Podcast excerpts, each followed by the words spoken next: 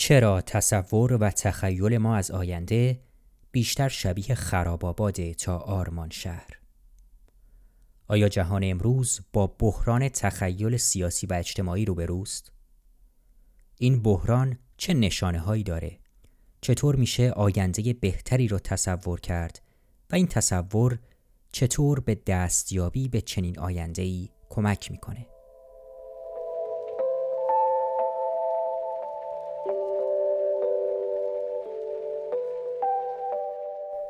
به پادکست یک کتاب گوش میکنید. من سپهر آتفی در این پادکست هر قسمت با عرفان ثابتی، پژوهشگر و جامعه شناس، درباره یک کتاب که او معرفی و بررسی خواهد کرد گفتگو میکنم. عرفان ثابتی درباره کتاب این هفته و نویسندش. دنیای دیگری ممکن است. چگونه دوباره تخیل سیاسی و اجتماعی را برانگیزیم؟ این عنوان کتابی هست که امروز میخوایم درباره‌اش صحبت بکنیم. این کتاب در سال دو هزار و بیست و دو توسط انتشارات هرست هرست پابلیشرز از ناشران معروف در بریتانیا منتشر شده. نویسنده کتاب آقای سر جف مولگان هست که ایشون در حال حاضر استاد هوش جمعی، سیاست عمومی و نوآوری اجتماعی در دانشگاه معروف یونیورسیتی کالج لندن هستند. اما برای اینکه ببینید بیشتر بدونیم که ایشون چه سابقه ای دارن، باید اشاره کنم که ایشون از سال هزار و نهصد و نود و هفت تا سال دو هزار و چهار در دولت بریتانیا در زمان تونی بلر مسئولیت هایی داشتن، مسئولیت مهمی داشتن. از جمله مدیر واحد استراتژی دولت بودن، مدیر واحد نوآوری دولت بودن و رئیس سیاستگذاری در دفتر نخست وزیر بودن. هفت سال بنابراین ایشون سابقه تصدی مقام دولتی ارشد داشتن در دولت بریتانیا. بعد از سال دو هزار و چهار تا سال دو هزار و یازده مدیر عامل بنیاد یانگ بودند و اولین مدیر اندیشکده معروف دیموس هم هستند. از سال دو هزار و یازده تا دو هزار و نوزده مدیر عامل نستا بودند که یک بنیاد نوآوری در بریتانیا بود و خیلی معروفه. در این حال ایشون مشاور دولت‌های امارات، اسکاتلند، شهرداری سئول و بنیاد نوآوری فنلاند بودند. از سال دو هزار و بیست و یک هم عضو هیئت مشاورین بین‌المللی پارلمان اروپا در حوزه نوآوری‌ها در علم و فناوری هستند. کتاب‌های قبلی ایشون هم توسط ناشرای معتبری مثل دانشگاه پرینستون، انتشارات پنگوان و دانشگاه آکسفورد چاپ شده و به بیش از دوازده زبان هم آثار ایشون ترجمه شده. نویسنده چه هدفی از نوشتن این کتاب داشته و نسبت تخیل با آینده و رسیدن به جامعه‌ای بهتر چیه؟ هدف از نگارش این کتاب این هست که ما بتونیم جامعه بهتری رو درباره‌اش تخیل بکنیم، جامعه‌ای که درش فقر کمتره، خشونت کمتره، انواع مصائب از جمله مثلا صدمات به محیط زیست کمتره. و چرا؟ چون تخیل اولین قدم برای تحقق جامعه و دنیای بهتری. یعنی ما اگه میخوایم جامعه و دنیای بهتری بیافرینیم، ابتدا باید بتونیم اون جامعه رو در نظر خودمون مجسم کنیم، تصور بکنیم. الان ایشون میگن میگن بسیاری از روشنفکران، هنرمندان، نخبگان آینده رو نه محل امید بلکه مایه نگرانی میدونن. شما وقتی فیلم ها, فیلم ها رو نگاه میکنید، فیلم, سینما، فیلم های سینمایی که ساخته میشه، رمان هایی که نوشته میشه، میبینید چقدر در این آثار به جای ترسیم یوتوپیا، آرمان شهر، دیستوپیا، خراب آباد، ویران شهر میبینید شما.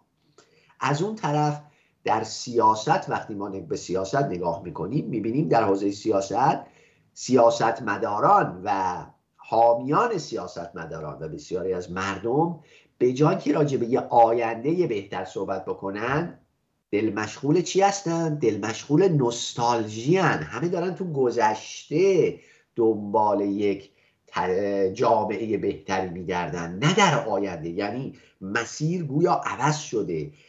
ما سیر تاریخ رو نه به سوی پیشرفت بلکه گویا به سوی پسرفت میبینیم و پیشرفت رو در وضعیت بهتر و مطلوب تر و دلخواه تر رو در گذشته میجوییم و به همین دلیل که نوستالژی رواج پیدا کرده در همه جای دنیا در حوزه سیاست.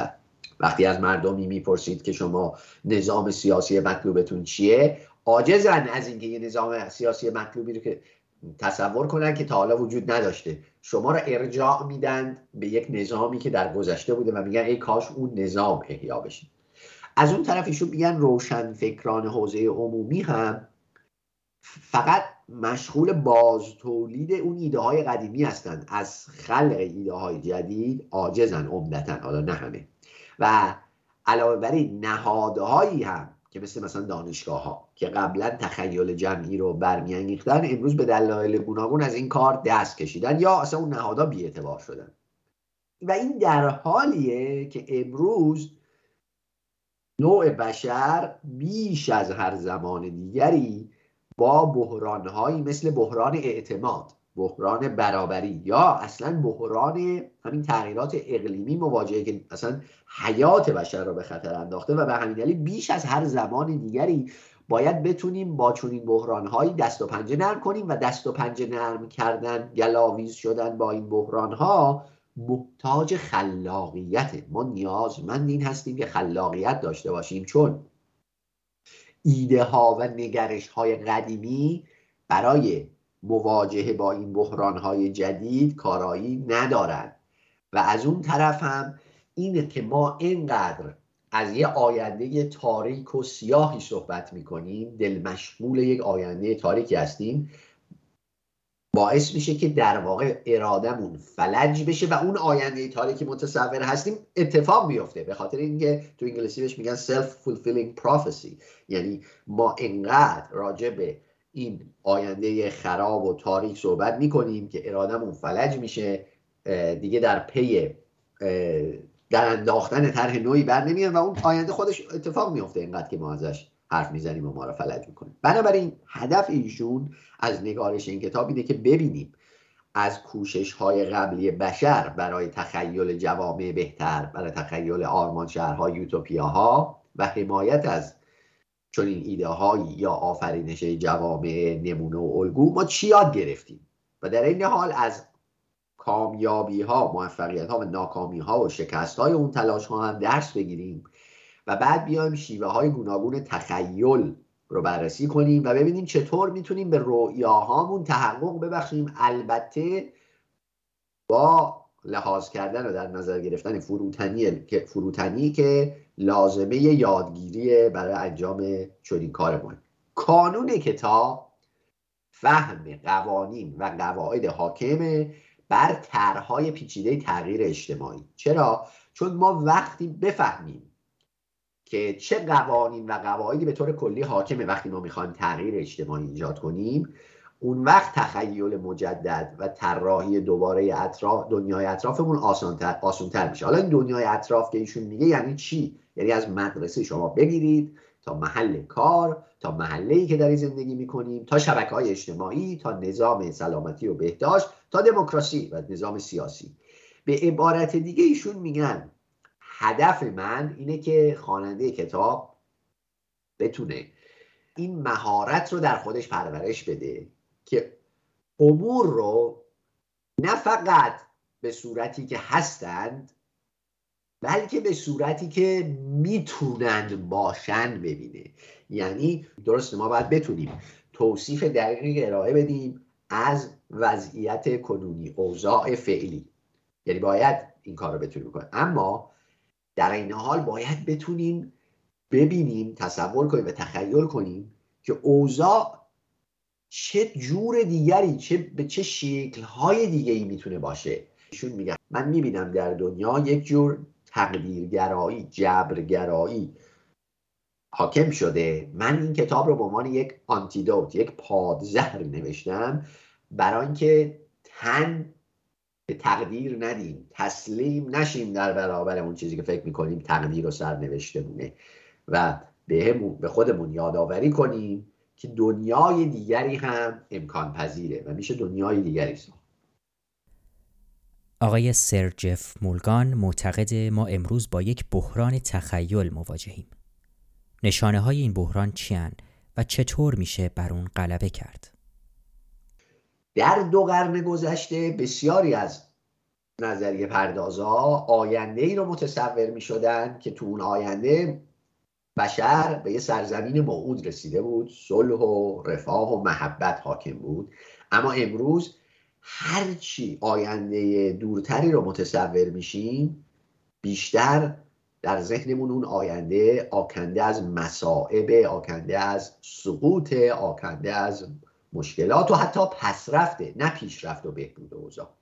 حالا ایشون میگن به نظر من در کل همیشه ما باید امید رو به ترس ترجیح بدیم. ممکنه وقتی امید داریم و امیدوار هستیم و امید می‌ورزیم اشتباه کنیم، اما دست کم امید ما رو دوچار فلج اراده نمی‌کنه، ما رو به حرکت با می‌داره. و درسته که ممکنه امیدمون ناامید بشه و سرخورده و دل سرد بشیم، اما در زندگی به نظر ایشون چیزایی بدتر از دل سردی و سرخوردگی هم هست. بنابراین ایشون کلاً امید رو میگن همیشه، ولو اینکه امیدمون به باد بره ترجیح میدیم، چون یک فعالیتی درش هست، یک پویایی درش هست که در ناامیدی و در ترس نیست، اونجا فلج اراده است. شد خودشون تعریف میکنن، میگن من در دوره نوجوانی تو کارزارهای سیاسی خیلی فعال بودم، از این بی‌عدالتی که در اطرافم میدیدم بسیار ناراحت بودم و میخواستم اون رو از میان بردارم و سرشار از امید بودم. اما یعنی میگفتم میشه این کار رو انجام داد، میشه بی‌عدالتی رو کاهش داد یا از بین برد. یعنی این فعالیت من مبتنی بر امید بود. اما اما میگن من یک تجربه تکان دهنده ای داشتم وقتی در سال دو هزار و بیست برای گروهی از نوجوانان فعال... که فعال بودن در همین جنبش اقلیمی، نوجوان اینا یک تینیجرایی بودن از کره جنوبی تا کانادا، مراکش، سوئد، برای اینا من قرار بود سخنرانی بکنم و من دیدم اینها هم خیلی فعالن، اینها آمدن به کشورهای گوناگون سفر کردن، شبها نخوابیدن، با هم حرف زدن، مشورت کردن، خیلی هم فعالن. اما برخلاف من که جوانیم، در نوجوانی و جوانیم این فعالیتم مبتنی بر امید بود، اینها سرشار از بدبینی به آینده‌اند. نمیگن میخوایم یه دنیای بهتری بسازیم، میگن ما فقط میخوایم از فاجعه جلوگیری کنیم. از اون طرف هرچی هم سیاستمدارا با این حرف میزنن از گرین دیل، یعنی طرح‌هایی که در جهت حفظ محیط زیست و حمایت از محیط زیست از حرف میزنن، اینها باز بدبینیشون کاهش پیدا نمیکنه. میگن این بدبینی این نوجوانا و جوونا من تکون داد، چون دیدم درست خیلی فعالن اما نیروی محرکه اونها امید به آینده بهتر نیست، بلکه بدبینی نسبت به آینده بدتره و میخوان فقط از اون وقوع فاجعه و مصیبت جلوگیری کنن.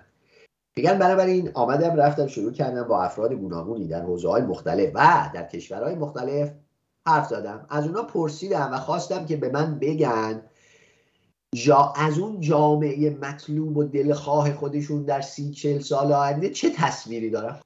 میگن در کمال تعجب فهمیدم که مردم وقتی ازشون این سوال میکنین به راحتی میان از فاجعه حرف میزنن، یعنی میگن سی چهل سال آینده یا نوع بشر نابود شده، یا ربات ها بر زندگی ما حاکم شدن، ما بره و اسیر ربات ها شدیم، یا پوپولیست ها و عوام فریب ها در همه جا پیروز شدن و دموکر... لیبرال دموکراسی و دموکراسی شکست خورده.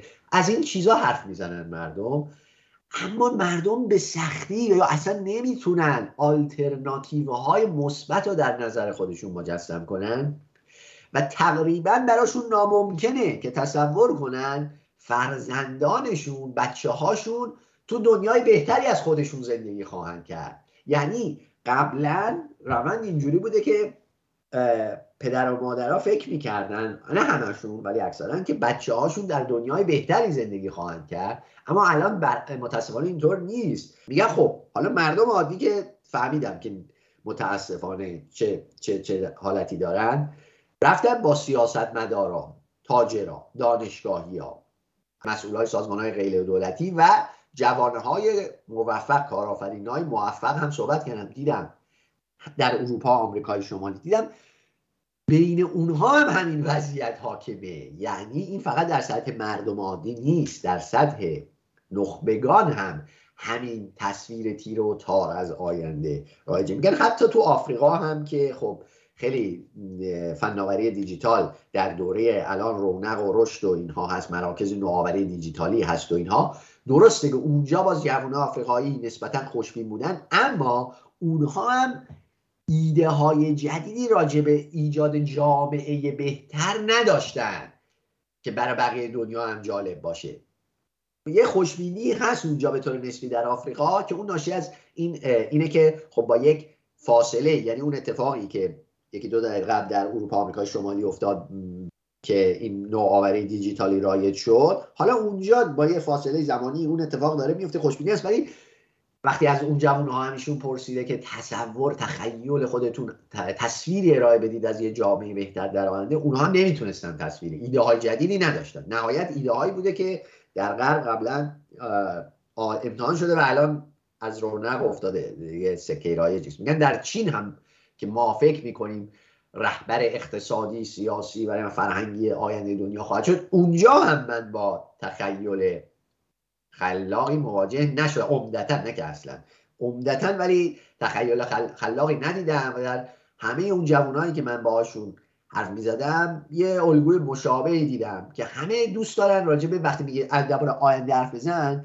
این آینده خیلی آینده تکنولوژیکیه، راجبه این حرف میزنن، ولی یه اضطراب عمیقی هم درباره فاجعه و مصیبت های آینده دارن و تقریبا به طور کامل و مطلق ناتوانن از اینکه توصیف بکنن جامعه ای رو که در سالهای آینده، در دهه های آینده تکامل پیدا کرده. نشانه های این بحران تخیل به نظر نویسنده در بین بسیاری از اندیشمندان هم دیده میشن، چیزی که باعث میشه نتونن برای چالش‌ها و مشکلات جاری راه حل‌های خلاق بیابند. شرح بیشتر از عرفان ثابتی. میگن من آمدم صدها کتابی رو که هر سال درباره سیاست، اقتصاد، جامعه منتشر میشه مرور کردم، دیدم بله بسیاری از این کتاب‌ها مشکل رو به خوبی تشخیص میدن، اما وقتی کار به ارائه راه حل میرسه چندان چیزی به عنوان راه حل ارائه نمی‌کنن. معمولاً هم فقط تو فصل آخر کتابا میان و اینا یه مقدار حرف، یه کمی حرف میزنن و میرن. و کلاً اصولاً میگن روشنفکرها این دارن ایده‌های قدیمی رو تکرار میکنن، یه ذره دستکاری میکنن، عاجزن از خلق ایده‌های جدید. در نتیجه ما درگیر و گرفتار پارادایم‌های قدیمی شدیم که مدت هاست دیگه به درد نخور و ناکار آمده و باید منسوخ میشد، کنار گذاشته میشد، اما هنوز مونده، ولی خب کارایی هم نداره. مثلا میگن، خیلی مثال جالبیشون میزنن، میگن نگاه کنید به انتخابات، مهمترین انتخابات دنیا که کجاست؟ انتخابات ریاست جمهوری آمریکاست. میگن انتخابات ریاست جمهوری سال دو هزار و بیست آمریکا نگاه کنید، دو نامزد این انتخابات نه تنها هیچ کدوم جوان نبودن، بالای هفتاد ساله بودن و پیر بودن که خب معمولا بنابراین ایده جدیدی ندارن، بلکه اصلا هیچ کدوم این دو نفر به یه برنامه بلند پروازانه‌ای درباره آینده فکر نکرده بودن. و اتفاقا میگم، میگن حالا حتی وقتی هم که آقای بایدن به قدرت رسید و طرحش رو داد، میبینید در خوشبینانه ترین حالت با بهترین تفسیر یک وجوهی از، تازه اونم واقعا نه، ولی یک وجوهی از اون چیزی که در اروپای شمالی اجرا میشه رو گروه ایشون، تیم ایشون میخواد انجام بده، که تازه اونم ایده جدیدی نیست. یعنی تمام بحث آقای جف مولگان اینه که ایده جدید کجاست، چرا ما تخیل خلاق نداریم. یعنی حتی اون جایی هم که مثلا فکر میکنیم که الان مثلا یک دولت مثلا بهتری بر سر کار هست، اون دولت هم یه کار تکراری میخواد انجام بده که قبلا یه جای دیگه آزمایش شده، مثلا تو اروپای شمالی، و ایده خلاق و جدیدی نیست، تکرار اون ایده است. بنابراین ما با بحران تخیل مواجهیم. یعنی ما آسان‌تر میتونیم سناریوهایی رو متصور بشیم که توش دنیا به پایان رسیده، تا اینکه بخوایم آینده، از آینده بهتری سخن بگیم، آینده بهتری رو در نظر مجسم کنیم. این فقط هم محدود به حیطه احزاب سیاسی نیست، بلکه در دانشکده ها، اندیشکده ها به نظرشون که زمانی محل خلق ایده‌های جالب بوده الان عمدتاً از این کار عاجزند. نوعی به نظر ایشون افسردگی بر نخبگان، تحلیلگران و بخش عمده‌ای از مردم حاکمه، به طوری که میگن اگه شما به عنوان سخنران میرید یه جایی وقتی دعوتتون میکنن، اگه برید راجع به افول و انحطاط و نابودی تمدن و دنیا حرف بزنید، خیلی شنونده های بیشتری خواهید داشت تا اینکه بخواید معکوس خلاف این حرف بزنید. برید راجع به پیشرفت و تکامل و اینها بخواید حرف بزنید. یعنی همون، چون روحیه عمومی یک جور ناامیدی و افسردگی برش حاکمه، اصولا حرف زدن از آینده بهتر دشوار شده، حتی تخیل و تجسمش دشوار شده. میگن حتی شما نگاه کنید بعضی از پرانگیزه ترین فعالان کارزارهای اجتماعی و مدنی هم متقاعد شدن که فجایع آخرزمانی در پیشه. مثلا خیلی جالبه، ایشون نقل قول میکنن از نامه سرگشاده آقای راجر هلم که یکی از رهبران این جنبش طغیان علیه انقراض هست. نقل قول ایشون دقیقا من میخونم. میگن آقای یعنی راجر هلم نوشتن تو این نامه سرگشاده: تغییر اقلیمی یعنی کشتار مردان جوان و تجاوز به زنان جوان در مقیاس جهانی. بیش از شش میلیارد نفر بر اثر بیماری‌های روانی، گرسنگی یا جنگ کشته خواهند شد. اگر اکنون از آینده نمی ترسید به زودی خواهید ترسید و در آن زمان خشم و نفرت و یأس را احساس خواهید کرد. این پایان نقل قول. خب آقای جف مولگان میگن درسته، یک بهره‌ای، یک لمحه‌ای، یک ذره‌ای از حقیقت و واقعیت تو این حرفا ممکنه باشه، اما میل نویسنده این نامه، نامه سرگشاده، به برانگیختن مخاطب به اقدام فوری اونقدر شدیده، یعنی چون میخواد ایشون مخاطب رو برمیانگیزه که برای جلوگیری از آسیب بیشتر به محیط زیست و اقلیم فوری بره یه اقدام فوری انجام بده، اینقدر داره تصویر تیره و تاری از آینده ارائه میکنه که خب این به فلج اراده منجر میشه. بنابراین به نظرشون این حد از جبرگرایی، تقدیرگرایی، سرنوشت‌گرایی اصلا واقع گرایانه نیست، چون ما میتونیم جامعه دلخواه خودمون رو طراحی کنیم و بسازیم، اما برای این کار ما محتاج خلاقیتیم. چرا؟ چون هر جامعه‌ای مبتنی بر چیه؟ سوشال، یه سری سوشال کانترکت، قراردادهای اجتماعیه.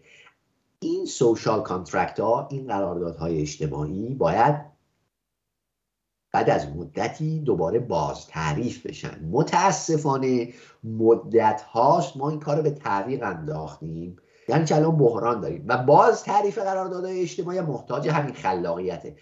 چرا؟ چون فناوری خیلی پیشرفت کرده، اما قوانین و جامعه‌ای که این فناوری در اون رایج شده همون در حالت تقریبا راکد مونده، همپای این فناوری توسعه و تکامل پیدا نکرده. برای مثال الان غوله‌های فناوری، شرکت‌هایی که تو این حوزه فعال هستن که در این یک دو دهه اخیر به قدرت و ثروت خیره کننده دست یافتن، معلوم نیست هیته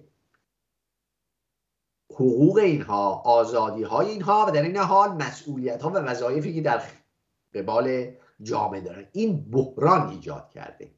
ایشون میگن، آقای جف مولگان میگن من خودم نظارت داشتم بر اولین استراتژی‌هایی که در بریتانیا در اوایل دهه دو هزار طراحی شد برای اینکه انتشار گازهای کربنی توسط بریتانیا کاهش پیدا کنه. خب میگن این اوایل سال دو هزار، دهه دو هزار بود که من در دولت بودم.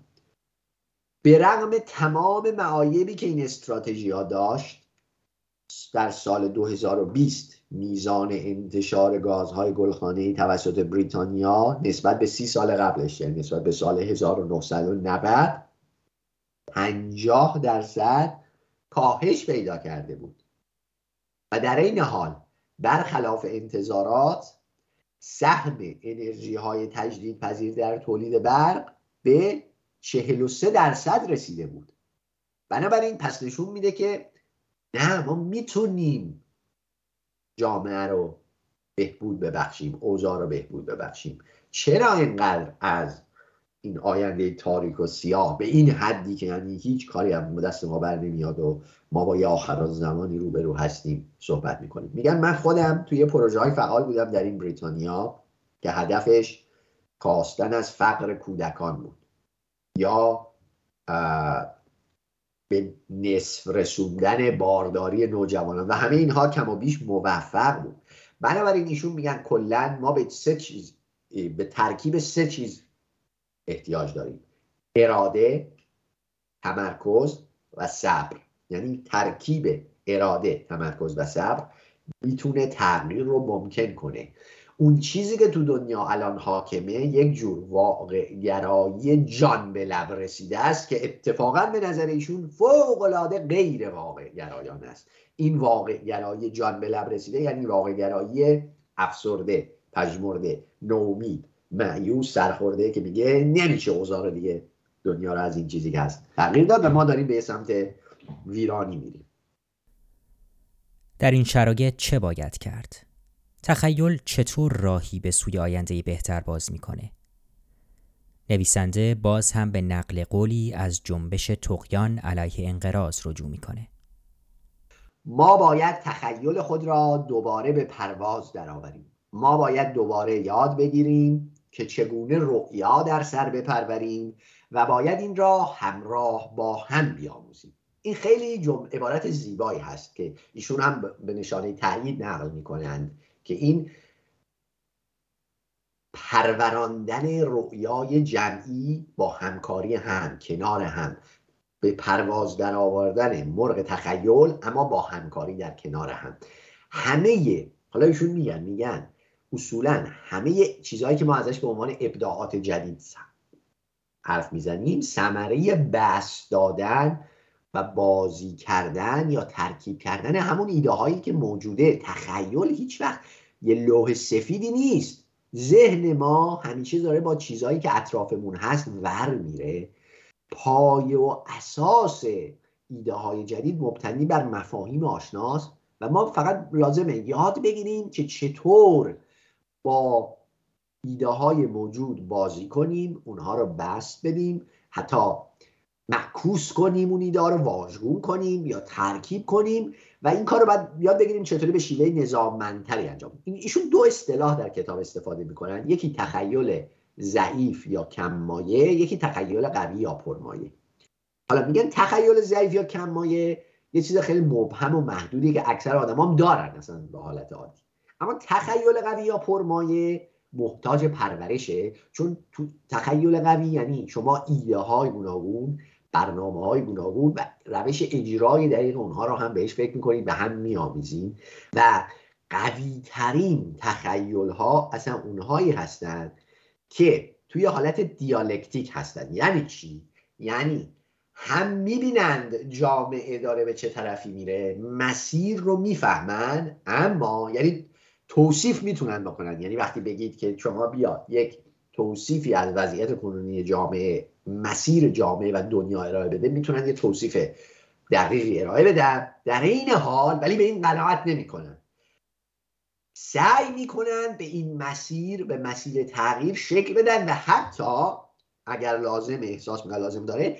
جهت حرکت رو عوض کنن. به عبارت دیگه قوی ترین تخیل ها، به مؤثر ترین ایده ها وقتی به وجود میان که ما هم به گذشته، به این که از کجا آمده ایم نگاه میکنیم و هم به این که به کجا میتونیم بریم، به آینده. یعنی بهترین تخیل، تخیل بازیگوشانه است که نه آیه آینده با جزئیات دقیق رو بخواد ترسیم کنه، نه، چون آینده همیشه در حال تغییر و تکامل، تحول، اصلا نمیشه هیچ وقت آینده رو به طور دقیق ترسیم کرد و هر کسی که بخواد کار بکنه ممکنه کار به یک ایجاد یه جامعه تمامیت‌خواه، نظام تمامیت‌خواه بیانجامه، اما یه تخیل بازیگوشانه‌ای لازمه که یه نقشه راه تصویر کنه، ترسیم کنه.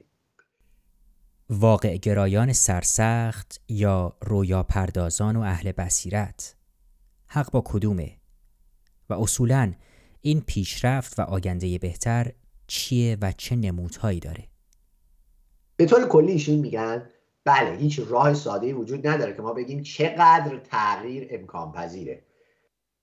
واقع گرایان سرسخت ممکنه در اکثر مواقع هم با اونا باشه، درست بگن که نمیشه خیلی چیزا رو تغییر داد، اما اما اینجاش مهمه، گاه و بیگاه اونها کاملا در اشتباهن. این کسایی که میگن ما واقع گرا هستیم و هیچی رو نمیشه تغییر داد، از اون طرف آدمای اهل کشف و شهود و ویژنری، یعنی آدمای اهل بصیرت و دوراندیش و ویژنری، ولی بیشتر بهتر بگیم اهل کشف و شهود، اینا هم ممکنه خیلی وقتا حرفاشون اشتباه باشه، عملی نباشه، اما دوباره گاه و بیگاه ممکنه کاملا حق با اونها باشه. ما فقط با نگاه به گذشته است که میتونیم قضاوت کنیم و داوری کنیم بگیم کدوم ایده ها خردمندانه بود و کدوم ایده ها خردمندانه نبود. اما بنابراین تنها راهی که داریم اینه که ما تا میتونیم به تخیلمون میدون بدیم، بذاریم ایده های جدید مطرح بشه و بالو پر بگیره و بعد اونها رو بیازماییم. یعنی جلوی خلاقیت رو نباید گرفت به این بهانه که با واقعیت سازگار نیست و واقع گرایان نیست، چون واقع گرایان بعضی وقتهایی که خیلی حیاتیه تاریخ نشون داده اشتباه کردن و اتفاقا آدمایی که اهل کشف و شهود بودن، هنرمندا بودن یا اندیشمندایی بودن که در زمانه خودشون قدر نادیده بودن، ممکنه خیلی وقتا اینا اشتباه کردن اما در یک بزنگاه‌های مهمی حق با اینا بوده. بنابراین نباید جلو اینها رو گرفت. ایشون خیلی هم معتقد هستن که در کتاب که ما باید وقتی از پیشرفت حرف میزنیم، از تر آینده بهتر، اینو نباید همش مادی و تکنولوژیک و در یعنی در چارچوب پیشرفت فناوری تکنولوژی یا پیشرفت ماشین ها و دستگاه ها ببینیم. نه، پیشرفت محدود به این نیست، پیشرفت پیشرفت آگاهی رو هم در بر میگیره. ما اگه برگردیم به تاریخ نگاه کنیم ببینیم یه زمانی بوده که بردهداری پذیرفته شدنی پذیرفتنی بوده، مقبول بوده، اما امروز میفهمیم که اون چقدر کار غلطی بوده. بنابراین پیشرفت در فهم ما از انسان، ماهیت انسان، حالا چه نژاد باشه، چه جنسیت باشه، چه سکسوالیته باشه، چه طبیعت پیرامونمون باشه، کیهان باشه، جهان آفرینش باشه، همه اینها پیشرفت در آگاهی به اون ترسیم دنیای بهتر کمک میکنه. یعنی این اشتباه رو ما در دامش نیافتیم که وقتی از پیشرفت آینده یا جامعه به طرف میزنیم فقط از پیشرفت تکنولوژی و دستگاه و ماشینا حرف بزنیم، صنعت، نه نه نه، این خیلی خطرناکه، یعنی کوته بینانه است. ما باید از پیشرفت آگاهی صحبت بکنیم، یعنی ببینیم چطور میشه طبیعت، نه تنها طبیعت پیرامون بلکه طبیعت و ماهیت بشر رو بهتر فهمید. یه جمله رو ایشون نقل میکنن از آقای دیوید گریبر که انسان شناس معروف آمریکایی که ایشون یکی دو سال پیش درگذشت. ایشون میگن که حقیقت غایی و اما پنهان که از یعنی بر بسیاری از افراد، از چشم بسیاری از افراد پوشیده و پنهانه، این حقیقت درباره دنیا اینه که دنیا چیزیه که ما آدم‌ها اون رو میسازیم و به همین راحتی میتونیم این دنیا رو به شکل دیگه‌ای بسازیم. یعنی این دنیا همینی نیست که هست، میشه این دنیا رو تغییر داد. باغبون کسی که یه باغبون یه کسی که کارش طراحی مثلا پارک هست یا باغ باغ هست، وقتی به یک برهوتی نگاه میکنه، به یه زمین لمیزرعی نگاه میکنه، اگه بتونه انواع گلستان ها رو به شیوه های گوناگون در اونجا متصور بشه است که یک باغبون و یک طراح خلاقیه، نه اینکه فقط بیاد یک گلستان مثلا، یعنی یک گلستان واحد با یه مثلا گلهای مشخصی رو درش ببینه. حالا کل هدف نویسنده کتاب اینه که ما وقتی به این آینده نگاه میکنیم مثل اون زمین خالی فقط یه آینده رو متصور نشیم، بتونیم انواع آینده ها رو در اون جای خالی به عبارتی متصور بشیم. نویسنده معتقد سیاست عاری از تخیل باید تغییر کنه. چرا استفاده از قوه تخیل در سیاست ضروریه؟ سیاستمدار یاد نگرفته که به آینده بهتر فکر کنه. سیاستمدار چیکار یاد گرفته بکنه در بهترین حالت؟ بگه الان ما چه مشکلی داریم، این مشکل رو بیاریم حل کنیم. خب این سیاستمداری که تمام مدت درگیر مشکلات روزمره است، تازه داریم در بهترین حالت میگیم ها، یعنی میخواد مشکل واقعا حل کنه و دنبال منافع شخصی و حزبی خودش اگه نباشه اگه نباشه این دیگه اصلا راجع به آینده بهتر فکر نمیکنه. این تمام مدت درگیر مشکلات روزمره است بدون اینکه تخیل خودش، تخیل اون تیمش، تخیل کل جامعه رو به کار بندازه که ما چطور یه جامعه یک مثلا یه جامعه برای یکی دو نسل بعدمون رو از الان بهش فکر بکنیم که دیگه درگیر خیلی از این مشکلات روزمره نباشیم. ایشون میگن بخش عمده ای از تغییر اجتماعی بالاخره دیر یا زود محتاج اینه که از حوزه سیاست بگذره و دولت. چرا؟ چون ایده ها اغلب مجبورن و باید تبدیل به قانون و برنامه بشن اگه قراره که تأثیری داشته باشن. هم این ایده، هم این مسئله، هم در مورد لغو الغای بردهداری صادق بوده، هم درباره برابری حقوقی برابر، حقوق برابر برای زنها. یعنی در گذشته رو وقتی نگاه می‌کنیم درسته اندیشمندا آمدن نظریه برابری انسان‌ها نژادی رو مطرح کردن، اما باید بالاخره نهایتاً قانونگذار و سیاستمدار بردهداری رو لغو می‌کرد.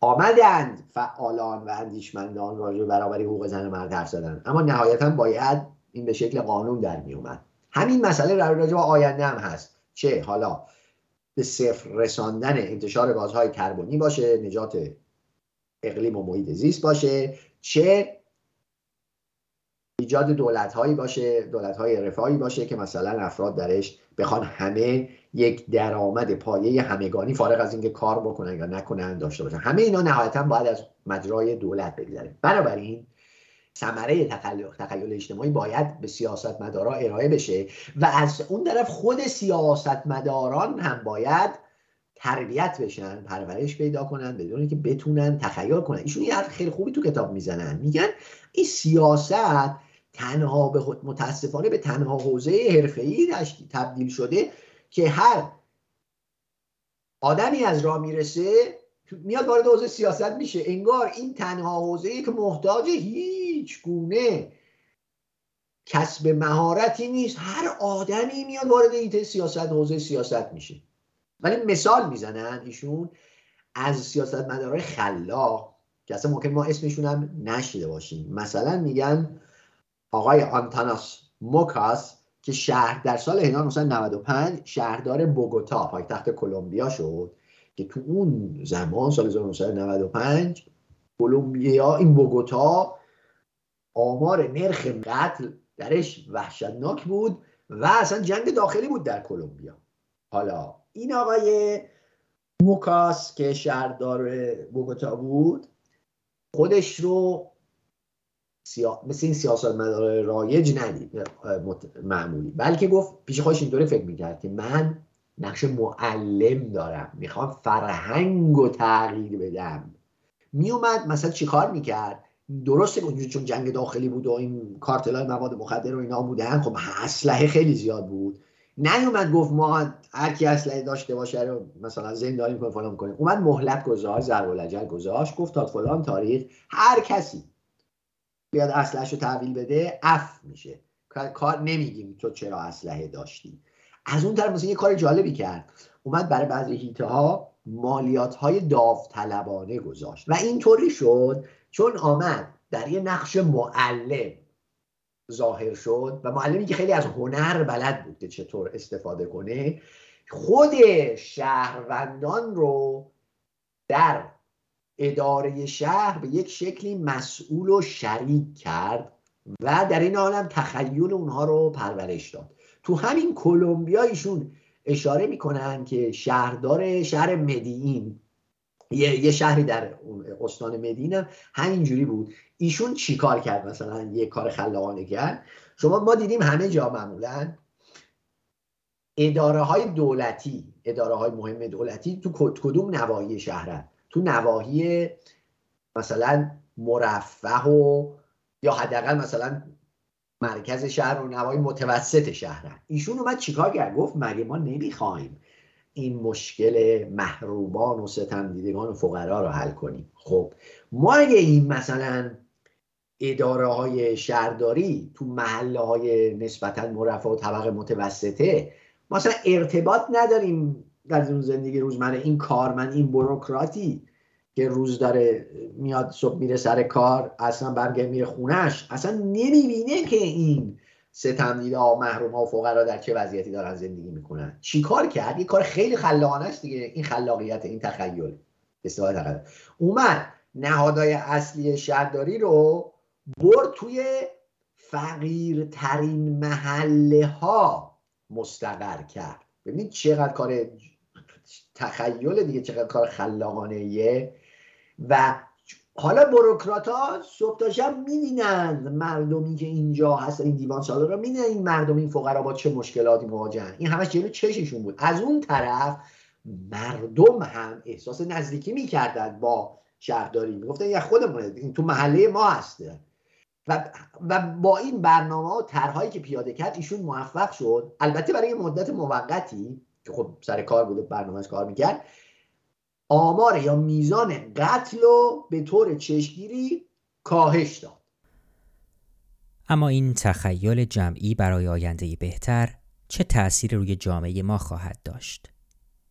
میگن ما اگه سعی کنیم، بکوشیم، آینده بهتر، نه این خراب آباد و ویران شهر و فاجعه و مصیبت، اگه بتونیم آینده بهتر رو در نظر مجسم کنیم، اون وقت هارمونی، هماهنگی خودمون با هم بیشتر میشه، کانفلیکت، ستیزه و جدال و تضاد و درگیریمون بهتر میشه و شاید حتی میگن a return to oneness. خیلی جالبه، میگن برمیگردیم به وحدت و یگانگی، اون وحدت و یگانگی که چه در رحم مادر داشتیم با مادرمون، چه در این تخیلات خودمون هست که ما در جوام وحدت عالم انسانی، ما همه از یک جا آمدیم، اصل و نسبمون یکیه. میگن اگه آینده بهتر رو در نظر مجسم بشیم، اتفاقا دستیابی به وحدت بهتر میشه. چرا؟ چون تو این آینده بهتری که ما متصور میشیم چی گفتیم؟ گفتیم ما میتونیم آینده رو رقم بزنیم، نه مثلا فلان حزب سیاسی، فلان رهبر سیاسی، فلان، یعنی دیگران. ما زمام امور خودمون به دست میگیریم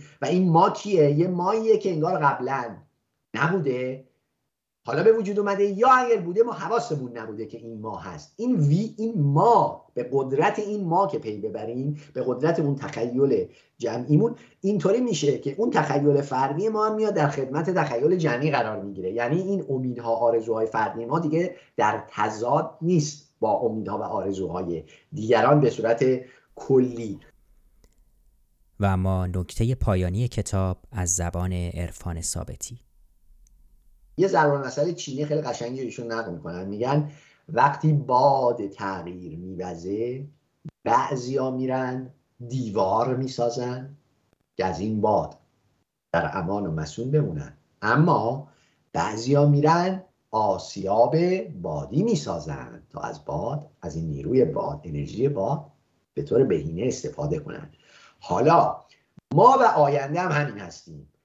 اگر فقط بگیم داره باد میوزه و باد تغییر میوزه و باد مصیبت و فاجعه میوزه، هی بریم دیوار بسازیم، کاری که یعنی سیاستمدارا و اصلا بسیار از مردم دارن میگن همینه، هی پناهگاه بسازیم که از این تغییرات، از این آخر زمان، از این فاجعه، از این مصیبت در امان بمونیم، به جای اینکه ببینیم چطور میتونیم از این تغییراتی که داره رخ میده ما هم به نحو مطلوب استفاده کنیم و خودمون آینده رو رقم بزنیم. جهت مسیر تغییرات رو هم ما میتونیم عوض بکنیم. اگه بخوام به طور خلاصه بگم، کل کتاب این هست که ما نیازمند تخیل هستیم، باید در باب جامعه خوب، جامعه بهتر و خیر مشترک تأمل کنیم. دنیا رو میشه عوض کرد. چه کسی میتونه این کارو بکنه؟ آدمی که هم خودش تخیل اجتماعی و سیاسیشو پرورش بده و رضایت نده، تسلیم نشه در برابر وضع موجود، و هم جامعه‌ای که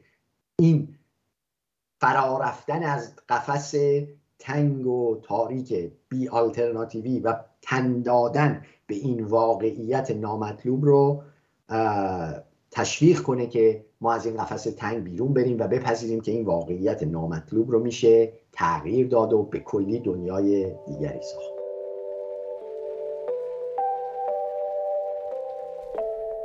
به یک کتاب گوش کردید.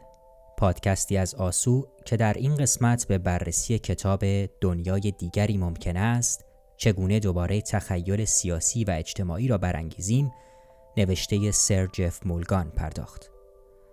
پادکست ها و نسخه شنیداری مقالات آسو را در شبکه‌های اجتماعی و اپ‌های پادگیر به نشانی نشر آسو پیدا کنید.